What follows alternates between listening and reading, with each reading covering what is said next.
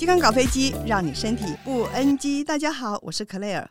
类风湿性关节炎是一种自体免疫的疾病哦，发作起来全身的关节都会疼痛，就连简单的刷牙、穿衣服啊、吃饭拿筷子都会有困难度，而且这样的疼痛可不是一下子哦，它会折磨你一辈子的。很多人都以为说这个疾病好像只有老年人才会有风险，其实不然，三十到五十岁的那个青壮年也是高危险族群哦。所以今天我们特别请到了我们的专家来到节目现场，讲解一下什么叫做类风湿性关节炎。首先，我们来欢迎林口长庚医院风湿过敏免疫科詹天明医师。大家好，我是林口长庚风湿免疫科的詹天明医师。詹医师你好。那请问一下，什么叫做类风湿性关节炎？类风湿性关节炎呢？它是一个自体免疫疾病，那它会影响的是呃多关节的一个情形，那会造成多关节的一个红肿热痛、发炎的一个情况。那请问医师，它发病的原因是什么啊？目前来讲的话，其实发病的原因不是非常的明确。不过，它大概的一个概念就是说，你不去理它，它会一直持续影响你。所以，某种程度，它其实是一个呃先天体质的因素被诱发出来的一个呃自体免疫疾病。那如果说这个病它被诱发出来以后，它初期有哪些症状，我们是可以特别注意的呢？如果说已经影响到关节本身的话，哈，会形成红肿、热痛。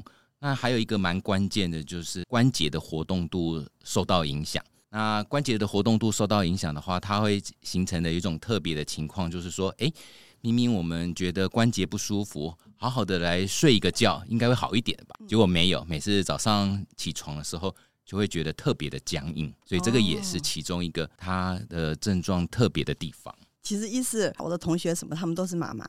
他们其实有时候说家事多做一点，啊，甚至有人说搬一个家，那个手就是刚刚说的什么红啊、肿啊，早上起来会僵硬，好像也有这种症状哎，这个跟妈妈手好像有点类似，那怎么去判别呢？像类风湿关节炎啊，它大部分就是都影响到小关节为主，那无外乎就是手啊、脚趾头啊，哈，呃，这种小关节，然后大一点的话，可能就是呃手腕啊、手肘啊、膝盖、脚踝啊等等。那跟妈妈手最大的区别是，嗯，妈妈手的话，吼，它比较属于筋骨肌肉的影响，因为我们常常知道说，它这个生母短肌啊，跟外展母长肌的影响，可见它在形容的是在讲肌腱的这个部分。可是类风湿关节炎的话，它是整个已经影响到滑膜了，就是说啊，我们的关节会莫名其妙的，因为免疫失调的关系，它就自己。去影响到自己的身体，让它慢慢的变成红肿热痛。那是指那个指头，就是每一个一节一节的那个关节中间吗？呃，骨头和骨头之间呢、啊，其实它有一个所谓的关节腔。嗯，那这个自体免疫疾病作用在这个呃关节的部分，形成关节炎的话，它重点就是在这个关节腔的部分在作怪。跟妈妈手那一种，就是说已经是跨过骨头之间的那一个肌腱韧带。不太一样，嗯，所以就像我们平常说的啊，这个应该是呃，跟过度使用啊啊，用用之后会觉得疲倦啊，然后手不舒服啊啊，休息就会好一点的话，嗯，这还是不一样。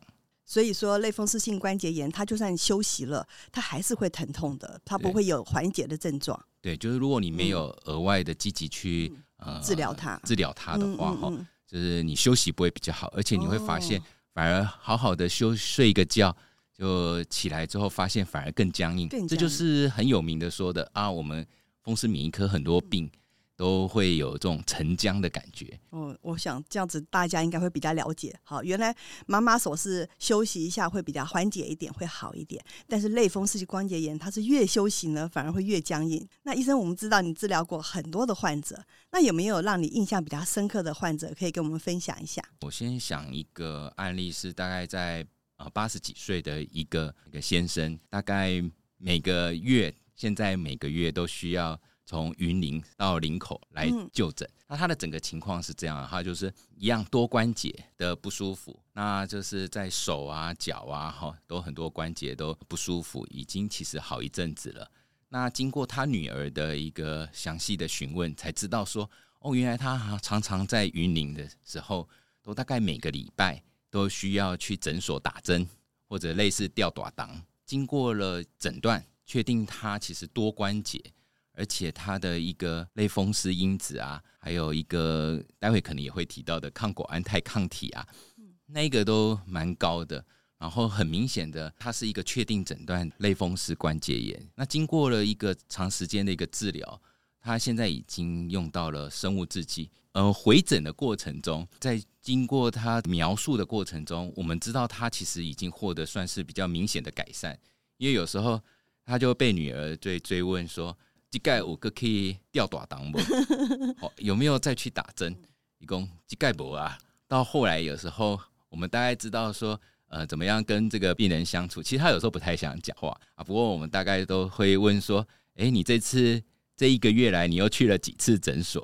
嗯、啊，只要说他从四次、三次、两次、一次，后来便没有去，我们大概知道他的进步的情形哦，那意思其实哦，我也有去看过骨科的经验。是但是我都很好奇耶，你们怎么可以分辨说你到底是一般的是用手过度哈，还是说你是什么退化性关节炎，还是什么类风湿性关节炎？你们是怎么来判别啊？其实我刚刚在整个聊的过程中啊，哈、嗯，大概也有提到几个概念呢、啊。一般来讲的话，就像我说的说，说如果休息没有比较好，哦，然后这个透过活动反而会觉得比较舒服，然后又多关节啊，又对称。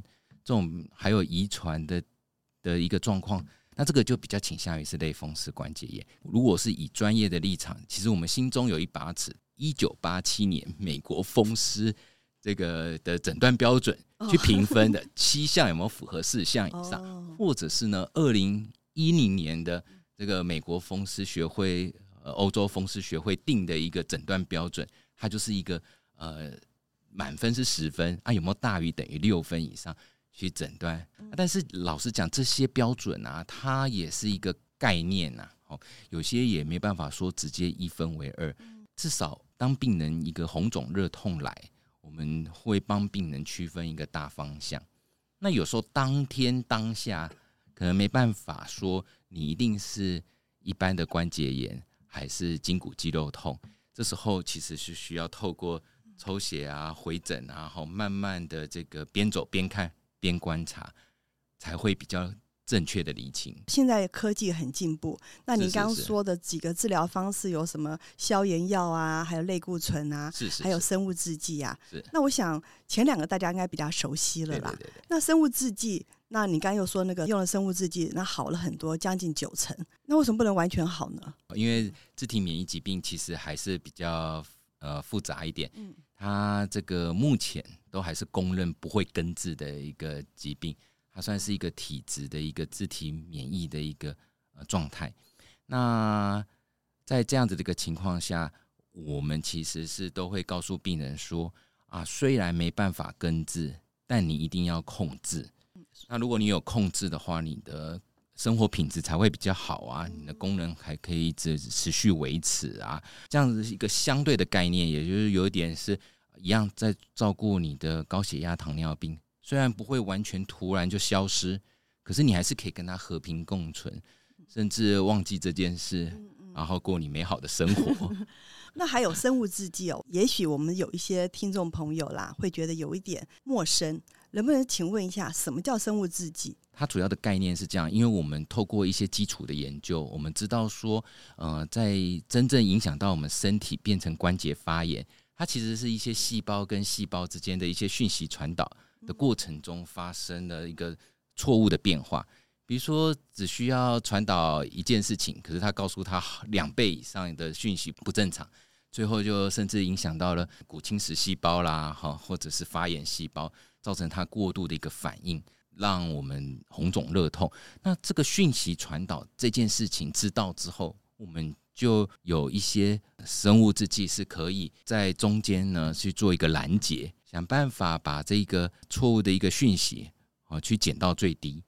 那在减低的过程中，也透过一些临床研究发现，哎，真的可以照顾到病患啊。那我想问哦，那那我们健保到底有没有给付这个生物制剂啊？就是说生物制剂这件事情的话，就是说它第一个呃，它在目前健保是有给付啊，嗯啊，尤其在类风湿关节炎的病人哈，首先他可以申请重大伤病，那他平常在看门诊的呃费用就会受益啊，嘿，那在我们调整了这个消炎药啊、免疫调节药，如果半年，好，那有时候甚至你的类固醇用的量比较多，三个月有可能就会发现说，诶，这个病人还是没有办法达到你的预期。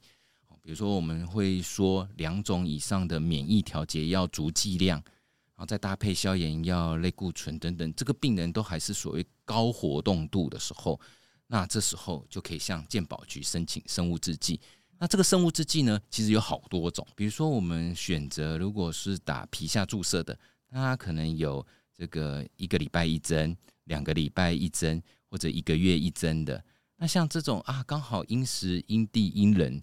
他是从云林这样每个月能来，你就已经很感动的这种啊。那当然就会试着帮他选择这种长效型的，对，比较长效型的，哦呃，类似这样一个方式在帮助他了。